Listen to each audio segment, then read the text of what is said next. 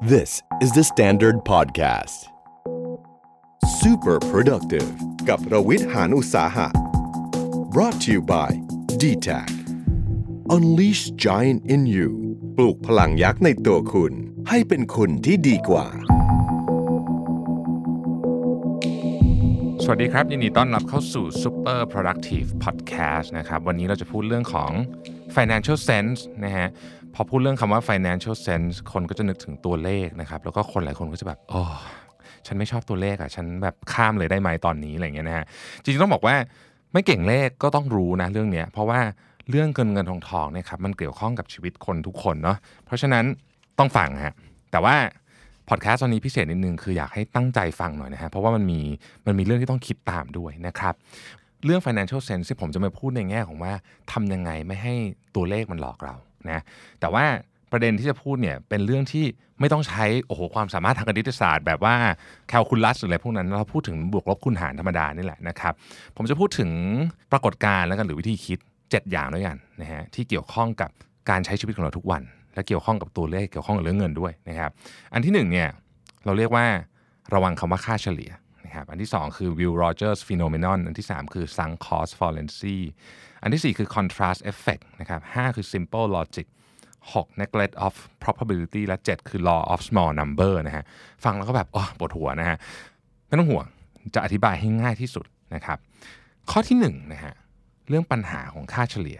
ปัญหาของค่าเฉลี่ยเนี่ยผมก็รวบรวมข้อมูลมาจากหนังสือหลายเล่มนะฮะคือปัญหาของค่าเฉลี่ยเนี่ยมันมันสามารถหลอกเราได้นะครับ เคยมีคนบอกไว้ว่า อย่าข้ามแม่น้ำที่มีความลึก 1 เมตรโดยเฉลี่ยคำถามคือทำไมอะเราคิดอย่างนี้แล้วกัน สมมุติว่าเราอยู่ในหมู่บ้านหมู่บ้านหนึ่งนะมีคน 100 คนนะครับ เราเอาคนที่ตัวเตี้ยที่สุดนะครับเรียงไปเรื่อยๆนะฮะจนกระทั่งถึงคนที่ตัวสูงที่สุดนะครับคุณก็จะได้ค่าเฉลี่ยมาอันหนึ่งสมมติว่า 1.7 เมตรนะก็คือ 170 เซนนะครับก็เป็นค่าเฉลี่ยความสูงคนปกติเนาะทีเนี้ยเราเลือกคนใดคนหนึ่งออกก็ได้ นะครับเสร็จแล้วเนี่ยนะครับเอาคนที่สูงที่สุดในโลกเลยนะไม่รู้อาจจะสูง2เมตร20 อย่างเงี้ยนะฮะใส่เข้าไป ค่าเฉลี่ยทั้งหมดจะแตกต่างจากเดิมแค่นิดเดียวอาจจะเป็น 1.71 1.72 แค่นี้คือแทบไม่ต่างนะครับ เพราะคนที่สูงที่สุดในโลกก็ไม่ได้สูงกว่าคนทั่วไปแบบ 2 เท่า 3 เท่าหรือ 10 เท่าอะเพราะฉะนั้นอันนี้ก็คือค่าเฉลี่ยแบบหนึ่งนะแต่เอาใหม่ เอาไอ้คนเดิมนี่แหละร้อยคนเนี่ยนะครับหมู่บ้านเดิมเนี่ยนะฮะคราวนี้เรียงตามลำดับ ความมั่งคั่งฮะอ่าเรียงตามลำดับความมั่งคั่งนะ จากคนที่มีความมั่งคั่งน้อยที่สุด ไปจนถึงคนที่มีความมั่งคั่งมากที่สุดนะครับซึ่งถ้าอยู่ในหมู่บ้านเดียวกันก็อาจจะไม่ต่างกันเยอะนะสมมติว่าเราบอกว่ามีความมั่งคั่งโดยเฉลี่ย 1 ล้านบาทนะครับอะทีนี้เอาใหม่ เมื่อกี้เราเอาคนที่สูงที่สุดในโลกเข้ามาใช่ไหมฮะคราวนี้เราเอาคนที่รวยที่สุดในโลกเข้ามา เอาคนที่รวยที่สุดในโลกเข้ามาเนี่ยเขาจะมีทรัพย์สิน 1 ล้านล้านบาท ค่าเฉลี่ยของหมู่บ้านนี้ คุณอาจจะมีค่าเฉลี่ยที่2 3 0 0 0ล้านบาทต่อ 1 คนจาก 1 ล้านบาท เริ่มเห็นปัญหาของค่าเฉลี่ยใช่ไหมฮะคือค่าเฉลี่ยเนี่ยเราเราได้ยินคำนี้บ่อยในทุกอย่างของชีวิตเราเนาะค่าเฉลี่ยเรื่องของการเรียนค่าเฉลี่ยเรื่องของออผลตอบแทน ปัญหาของมันก็คือว่าถ้ามันมีข้อมูลผิดปกติเพียงแค่หนึ่งอันเท่านั้น ค่าเฉลี่ยจะกระโดดขึ้นมาเยอะมากนะครับ ยอดขายโดยเฉลี่ย ยกตัวอย่าง สมมุติว่าเราบอกว่าเราจะไปเซ็งร้านสักร้านหนึ่งนะครับเจ้าของร้านบอกว่าเนี่ยยอดขายโดยเฉลี่ยคือ 50,000 บาทอ่านะฮะโอ้ฟังดูดีเนาะห้าหมื่นบาทต่อวันนะเยอะมากเลยนะฮะเราก็ตัดสินใจเซ็งไปเลยอย่างแพงเลยนะฮะปรากฏว่าขายจริงทำไมขายได้ไม่ถึง ประเด็นคืออย่างนี้ฮะเดือนที่ผ่านมาเนี่ยมีงานรับปริญญาที่มหาวิทยาลัยที่อยู่ติดกับร้านนั้นเลยเนี่ยหนึ่งสัปดาห์ เดือนที่ผ่านมาค่าเฉลี่ยเลยสูงมาก จริงๆอะวันหนึ่งขายอยู่แค่สองหมื่นเท่านั้นเองนี่คือปัญหาของค่าเฉลี่ย ค่าเฉลี่ยเนี่ย ถ้ามีข้อมูลผิดปกติเพียงชุดเดียวเท่านั้นนะครับ มันจะทำให้ทั้งหมดเนี่ยเปลี่ยนไปหมดเลยนะกลับมาที่เรื่องเดิม อย่าข้ามแม่น้ำที่มีความลึกเฉลี่ย 1 เมตรทำไมถึงพูดอย่างนี้นะฮะเพราะมันอาจจะมีจุดที่ลึก 10 เมตรอยู่ก็ได้ แล้วคุณก็จมเท่านั้นเองนะครับนี่คืออันที่ 1 เรื่องของค่าเฉลี่ย ระวังคำว่าค่าเฉลี่ยมากเวลาได้ยินคำว่าค่าเฉลี่ยเนี่ยต้องระวังไว้ก่อนเลยนะครับอันที่2ฮะเราเรียกว่า Will Rogers Phenomenon Will Rogers นี่เป็นนักแสดงตลกชาวอเมริกันนะครับ อะยกตัวอย่างให้ฟังเลยก็แล้วกันเนี่ยอันนี้ต้องคิดตามนิดนึงนะครับ สมมุติว่าผมเนี่ยเป็นผู้จัดการโชว์รูมรถยนต์ มี 2 สาขาเนาะสาขาแรกเนี่ยมีพนักงานขายเบอร์ 1 2 3 อยู่นะครับสาขาที่ 2 ผมนี่มีพนักงานขายเบอร์ 4 5 6 อยู่ ทีนี้พนักงานขายของผมเนี่ยนะครับก็ขายได้ตามเบอร์เลย คือเบอร์หนึ่งก็ขายได้หนึ่งคันต่อเดือน เบอร์สองขายได้สองคันต่อเดือน เบอร์สามก็ขายได้สามคันต่อเดือนเงี้ยไปเรื่อยๆจนกระทั่งเบอร์หกขายได้หกคันต่อเดือน โดยยอดขายของแต่ละคนนั้นเนี่ยขึ้นอยู่ความสามารถส่วนบุคคล ไม่ได้เกี่ยวข้องกับสาขาหรือพื้นที่ที่ตั้งอยู่ พูดง่ายๆก็คือ ย้ายไปตรงไหนก็ขายได้เท่านี้แหละนะครับ ทีนี้มาดูค่าเฉลี่ยอ่าอันนี้ก็เกี่ยวของเข้ากับค่าเฉลี่ยเหมือนกัน ค่าเฉลี่ยของสาขาที่ 1 มี 1 2 3 ใช่ไหมค่าเฉลี่ยคือ2นะครับส่วนสาขาที่2เนี่ยมี 4 5 6 ถูกไหมครับ4 5 6 อยู่สาขาที่ 2 ค่าเฉลี่ยก็คือ5นะครับ2ในสาขาที่ 1 5 ในสาขาที่ 2 คุณได้รับคำสั่งมาจากสำนักงานใหญ่บอกว่า ต้องเพิ่มยอดขายต่อคนให้ได้ คุณจะทำไงฮะเอาแบบง่ายสุดเลยนะครับ เรียกว่าไม่ต้องทำอะไรเลยเนี่ยนะครับ คุณย้ายพนักงานหมายเลข 4 มาที่สาขาแรก แล้วให้สาขาที่2เนี่ยมีแค่พนักงานหมายเลข 5 กับ6นะฮะสาขาที่ 1 จะมียอดขายเพิ่มเป็น 2.5 คันทันที สาขาที่ 2 ยอดขายเฉลี่ยต่อคนจะเป็น 5.5 คันทันที ทั้งหมดนี้ไม่ได้สร้างความเปลี่ยนแปลงอะไรเลยให้กับบริษัท แต่ถ้าคนที่ดูข้อมูลไม่ละเอียดเนี่ยอาจจะตกหลุมพรางนี้ได้นะฮะคุณอาจจะได้โบนัสก้อนใหญ่ไปเลย เพราะว่าเนี่ยสาขาแรกก็ยอดขายเพิ่มต่อคนสาขาที่ 2 ก็ยอดขายเพิ่มต่อคน แค่ย้ายคนคนเดียวนะครับลองมาดูอีกตัวอย่างหนึ่งอันนี้จะเข้าใจง่ายกว่าตัวอย่างเมื่อกี้ เพราะว่าเราต่างก็เกี่ยวข้องกับเรื่องนี้กองทุน กองทุนเนี่ยนะครับสมมุติเรามีกองทุนต้องจัดการ 3 กองทุนนะ A B C นะครับ กองทุน A มีผลตอบแทนแบบเยี่ยมมากมีแต่หุ้นแบบเทพๆหมดเลยนะฮะกองทุน B ก็กลางๆนะครับส่วนกองทุน C เนี่ยผลตอบแทนแย่ ผมเป็นผู้จัดการกองทุนจะทำยังไงให้ผลตอบแทนของแต่ละกองทุนดีขึ้นอ่าเริ่มเริ่มพอเห็นภาพไหมง่ายมากเลยครับ ผมเอาเลือกหุ้นบางส่วนที่อยู่ในกองทุน A ที่ฉุดผลตอบแทนของกองทุน A นะแต่ว่ายังดีกว่าค่าเฉลี่ยของกองทุน B และ C ย้ายไปอยู่ทั้งสองกองทุนนั้นทำแค่นี้ค่าเฉลี่ยของทั้ง 3 กองทุน ก็ดีขึ้นนะครับทั้งทั้งที่ทั้ง 3 กองทุนเนี่ยไม่ได้มีอะไรให้ผลตอบแทนไม่ได้ต่างจากเดิมเลยนะฮะแค่ย้ายหุ้นเท่านั้นเอง นี่คือ Will Rogers phenomenon ฮะเราโดนหลอกไอ้เรื่องนี้เยอะมากต้องระวังนะครับ เรื่องนี้ต้องระวังนะฮะอะอันที่3ฮะ sunk cost fallacy โอ้นี่เป็นอันโปรดของผมเลยนะฮะคืออะไรที่เราลงทุนไปแล้วอะเรามักจะเสียดายนะทั้งทั้งที่รู้อยู่แล้วล่ะว่าไม่ควรจะเดินหน้าต่อไป ก็ยังคงเดินหน้าต่อไปอีกนะครับ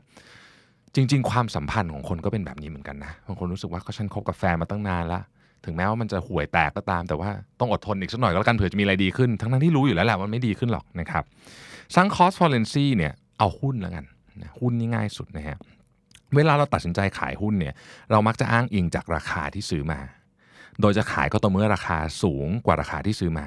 ซึ่งเป็นสาเหตุที่เราเห็นคนจำนวนมากมีอาการติดดอยนั่นเองนะครับในความเป็นจริงแล้วเนี่ยการตัดสินใจซื้อเพิ่มหรือขายนะไม่ได้เกี่ยวอะไรกับราคาที่ซื้อมาเลยนะนี่ถ้าพูดถึงหลักการลงทุนนะฮะเราต้องดูอนาคตของหุ้นต่างหากต่อให้คุณซื้อหุ้นมาแพงแค่ไหนก็ตามแต่อนาคตมันไปต่อไม่ได้แล้วว่าคุณก็ต้องขาย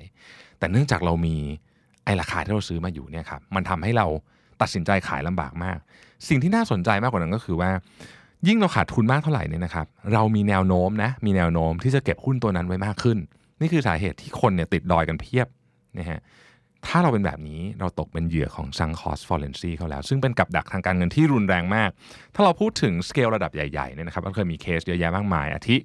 ตอนที่อังกฤษกับฝรั่งเศสเนี่ยร่วมกันพัฒนาเครื่องบินคอนคอร์ดนะครับเครื่องบินความเร็วเหนือเสียงเนี่ยนะฮะพัฒนาไปสักกลางๆโครงการเนี่ยเขารู้แล้วว่ามันไปไม่รอด แต่ด้วยความที่ทุ่มเงินพัฒนาลงไปเยอะแล้ว แล้วก็รู้สึกว่าไม่อยากเสียหน้าด้วยเนี่ย ก็เลยทำไปนะฮะทั้งทั้งที่ทำยิ่งทำยิ่งขาดทุนจนกระทั่งในที่สุดมันไม่ไหวอะมันก็เลยต้องเลิกนะฮะสงครามเวียดนามก็เหมือนกัน สงครามเวียดนามนี่ก็เห็นแนวโน้มแล้วว่าจะแพ้นะฮะเสียทหารไปตั้งเยอะ แต่ด้วยเหตุผลนี้แหละครับนายพลหลายคนบอกว่าเราเสียทหารไปตั้งเยอะแล้วจะยอมตอนนี้ได้ยังไงนะฮะแคมเปญโฆษณาก็เหมือนกัน บางอันเนี่ยเราทำไปเรารู้แล้วแหละมันไปต่อไม่ได้ แต่แทนที่จะหยุดนะฮะเราดันอัดเงินลงไปเพิ่มอีกด้วยเหตุผลที่ว่าลงทุนไปตั้งเยอะแล้ว ขออัดต่ออีกหน่อยละกันนะฮะ หนังสือที่อ่านไปแล้วแบบโอ้โหหนังสือเล่มนี้แย่มากอะแต่เราก็จะอยากจะอ่านให้จบเพราะว่ามันอ่านมาตั้งครึ่งเล่มแล้วอะนะฮะขออ่านอีกนิดนึงแล้วกันเพราะอ่านมาครึ่งเล่มแล้วนะครับ ดูหนังบางเรื่องไม่สนุกเลยนะฮะแต่ซื้อตั๋วหนังมาแล้วอะทนดูจนจบทั้งทั้งที่จริง ๆ แล้วเนี่ยค่าตั๋วเนี่ยมันไม่ควรเป็นเหตุผลด้วยซ้ำเพราะมันเป็นเงินที่เอาคืนไม่ได้แล้ว นับตั้งแต่คุณซื้อตั๋วเนี่ยมันจบไปตอนนั้นแล้วนะฮะมันจบไปตอนนั้นแล้ว แต่ถ้าคุณไม่ดูต่อคุณประหยัดเวลาได้นะครับ เพราะฉะนั้นเวลาเรามีคำพูดประมาณว่า โห ฉันทำไอ้นี่มาตั้งเยอะแล้วอะต้องทำต่อให้เสร็จสิ ระวังเรื่องนี้นะครับ sunk cost fallacy นะฮะ อันต่อไปคือ contrast effect นะครับอะอันนี้คนอาจจะเคยเล่นนะ ตอนเด็กๆนะครับ เราเคยเล่นจุ่มน้ำอุ่นน้ำเย็นไหมทำอย่างนี้นะครับ อาจจะลืมไปละทำแบบนี้นะฮะ คุณเอาถังมาสองถังนะครับ เทน้ำอุ่นใส่ถังใบแรกนะครับ แล้วก็เอาน้ำเย็นจัดๆเลยนะ แบบใส่น้ำแข็งเลยนะฮะ ไว้ในถังใบที่2 จุ่มมือขวาลงไปในถังน้ำเย็นเนี่ยแช่ไว้สักนาที 2 นาทีนะฮะเสร็จแล้วคุณเอามือทั้งสองเนี่ยไปจุ่มถังน้ำอุ่นพร้อมกัน คุณจะค้นพบว่ามือซ้ายเนี่ยอุ่นสบายดีไม่เป็นไรนะฮะแต่มือขวาร้อนจีเลยเนี่ยคือสิ่งที่เรียกว่า contrast effect เวลามันมีต้นทางให้เปรียบเทียบปุ๊บ เราจะมีความรู้สึกแบบนี้กับของอีกอย่างหนึ่งทันทีนะครับ มันเคยมีการทดลองนะครับบอกว่า คนเราเนี่ยจะยอมเดินเพิ่มขึ้น 10 นาที ถ้า การเดินเพิ่มขึ้น 10 นาทีนั้นทำให้ซื้ออาหารถูกลง 10 เหรียญจากราคาเต็ม 50 เหรียญก็เยอะเนาะแต่คนเราจะไม่ยอมเดิน 10 นาทีเลย ถ้าเกิดบอกว่าเดิน 10 นาทีเพื่อซื้อซื้อเสื้อผ้าที่ถูกลง 10 เหรียญจากราคาเต็ม 1,000 เหรียญฟังดูแล้วไม่มีเหตุผลเลยเพราะมันคือการประหยัด 10 เหรียญเหมือนกัน แต่เพราะเรามีของให้เปรียบเทียบไงฮะเราเลยรู้สึกว่าเฮ้ยอีกอันหนึ่งคุ้มอีกอันหนึ่งไม่คุ้มเนี่ย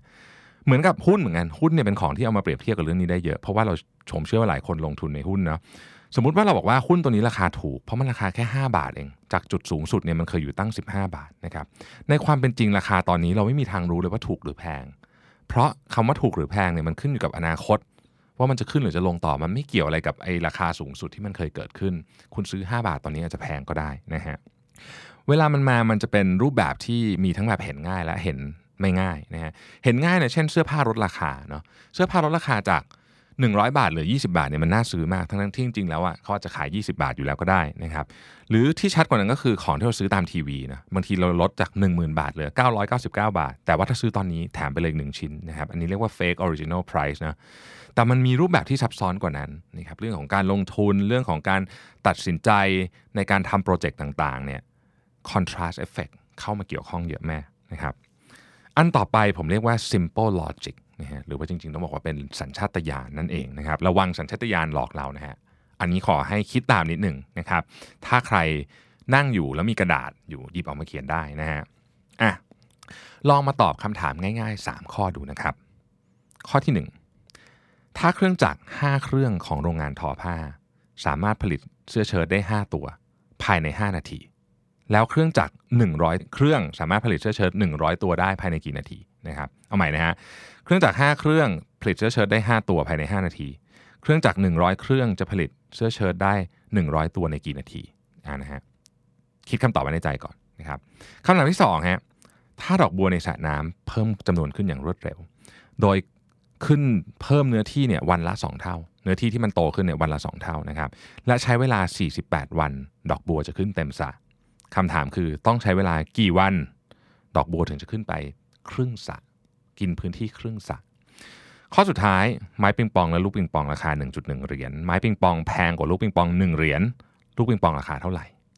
ถ้าเกิดคุณตอบแบบเร็วๆ คือแบบคิดปุ๊บแล้วตอบเลยเนี่ยนะฮะคนส่วนใหญ่จะตอบว่า 100 นาทีสำหรับข้อเสื้อเชิ้ต24 วันสำหรับข้อดอกบัว และ 0.1 เหรียญสำหรับข้อไม้ปิงปองกับลูกปิงปอง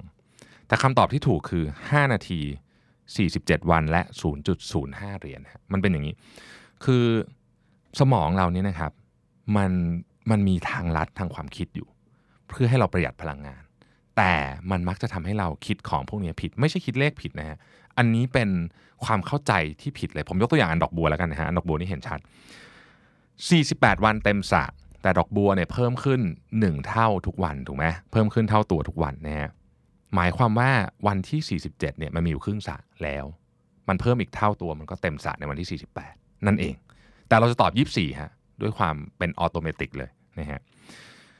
ถ้าคุณยังไม่เชื่อลองหยิบเครื่องคิดเลขขึ้นมาเช็คได้นะฮะคำตอบนี้ถูกต้อง เราถูกสัญชาตญาณหลอกกันง่าย ๆ แบบนี้ฮะอะให้คิดอีกรอบแก้ตัว แก้ตัว คุณขับรถจากจุด A ไปจุด B ด้วยความเร็ว 100 กิโลเมตรต่อชั่วโมงนะครับเดินทางกลับด้วยความเร็ว 50 กิโลเมตรต่อชั่วโมง คุณเดินทางด้วยความเร็วเฉลี่ยเท่าไหร่ เอาใหม่นะฮะคุณขับรถจากจุด A ไปจุด B ด้วยความเร็ว 100 กิโลเมตรต่อชั่วโมง เดินทางกลับด้วยความเร็ว 50 กิโลเมตรต่อชั่วโมง ความเร็วโดยเฉลี่ยของการเดินทางคือเท่าไหร่ 75 กิโลเมตรใช่ไหมนะ75 กิโลเมตรต่อชั่วโมงใช่ไหมนะฮะ ไม่ใช่ครับคำตอบที่ถูกต้องคือ 66.66 กิโลเมตรต่อชั่วโมงฮะ หยิบเครื่องคิดเลขขึ้นมาเช็คได้อีกเช่นกันนะครับ ลองไปจิ้มดูนะครับ อันเนี้ยเป็นอันที่ต้องใช้คำว่า tricky ที่สุด tricky ที่สุด เพราะมันหลอกสมองเรา สมองเรามีวิธีการทำงานที่ ไม่ได้ตรงกับวิธีคิดแบบนี้นะฮะอะอันต่อไปนะครับ การมองความคำเป็นไปได้นะฮะอันเนี้ยประเทศไทยเนี่ยนะฮะมีเยอะ คุณรู้ไหมครับว่าหน่วยงานที่ส่งรายได้ให้กับรัฐบาลมากที่สุดเนี่ยคือกองสลากนะฮะกองสลากเนี่ยส่งรายได้มากกว่ากฟผซึ่งเป็นอันดับ2เนี่ยถึงเท่าตัวเลยนะเราชอบมากนะฮะ เราชอบประเทศไทยชอบวันที่ 1 กับวันที่ 16 ไม่ต้องดูปฏิทินเลย คุณจะสามารถรู้สึกได้เลยนะฮะว่าวันนี้เป็นวันที่ 1 กับวันที่ 16 ใช่ไหม เพราะว่าเราชอบเสี่ยงโชคฮะอะทีนี้เราลองมาดูการเสี่ยงโชคแบบนี้กันดูนะครับ มีเกมเสี่ยงโชคอยู่ 2 เกมนะฮะเกมแรกเนี่ยมีรางวัลอยู่ที่ 10 ล้านเหรียญคือพูดง่ายๆก็คือได้ปุ๊บนี่ก็แบบรวยเลยนะฮะแบบว่าไม่ต้องทำอะไรละนะฮะเปลี่ยนชีวิตไปเลยนะครับเกมที่ 2 มีรางวัลอยู่ที่1 0 0 0 0แสนเหรียญก็เยอะเหมือนกัน แต่ก็ไม่ได้เยอะมากถึงขนาดว่าจจะเปลี่ยนชีวิตเราได้นะฮะความเป็นไปได้ในการชนะเกมแรกอยู่ที่ 1 ใน 100 ล้านนะครับความเป็นไปได้ในการชนะเกมที่ 2 อยู่ที่ 1 ใน 1 0,000 อันนี้อาจจะต้องจิ้มเครื่องคิดเลขนิดหนึ่งนะฮะคุณจะเลือกเล่นเกมไหนอะผมบอกให้ก็ได้เกมที่ 1 เกมที่ 2 เนี่ยถ้าดูจากสถิตินะครับ เกมที่ 2 ที่รางวัลน้อยกว่าเนี่ยมีโอกาสชนะมากกว่า 10 เท่า มีโอกาสชนะมากกว่า 10 เท่านะคำถามคือ เวลาเอาเรื่องนี้ไปสอบถามคนทั่ว ๆ ไปเนี่ยคนส่วนใหญ่จะเล่นเกมไหนฮะคนส่วนใหญ่เนี่ยจะเล่นเกมแรกฮะเกมที่มีรางวัลเยอะกว่านะครับเพราะอะไรรู้ไหมฮะ ไม่ว่าจะมีโอกาสชนะมากหรือน้อยแค่ไหนเนี่ยคนเรามักจะเลือกเล่นเกมที่มีรางวัลใหญ่กว่าเสมอ นี่คือสิ่งที่เรียกว่า neglect of probability หรือการมองข้ามความเป็นไปได้นะครับ การมองข้ามความเป็นไปได้เนี่ยทำให้เราเนี่ยนะครับ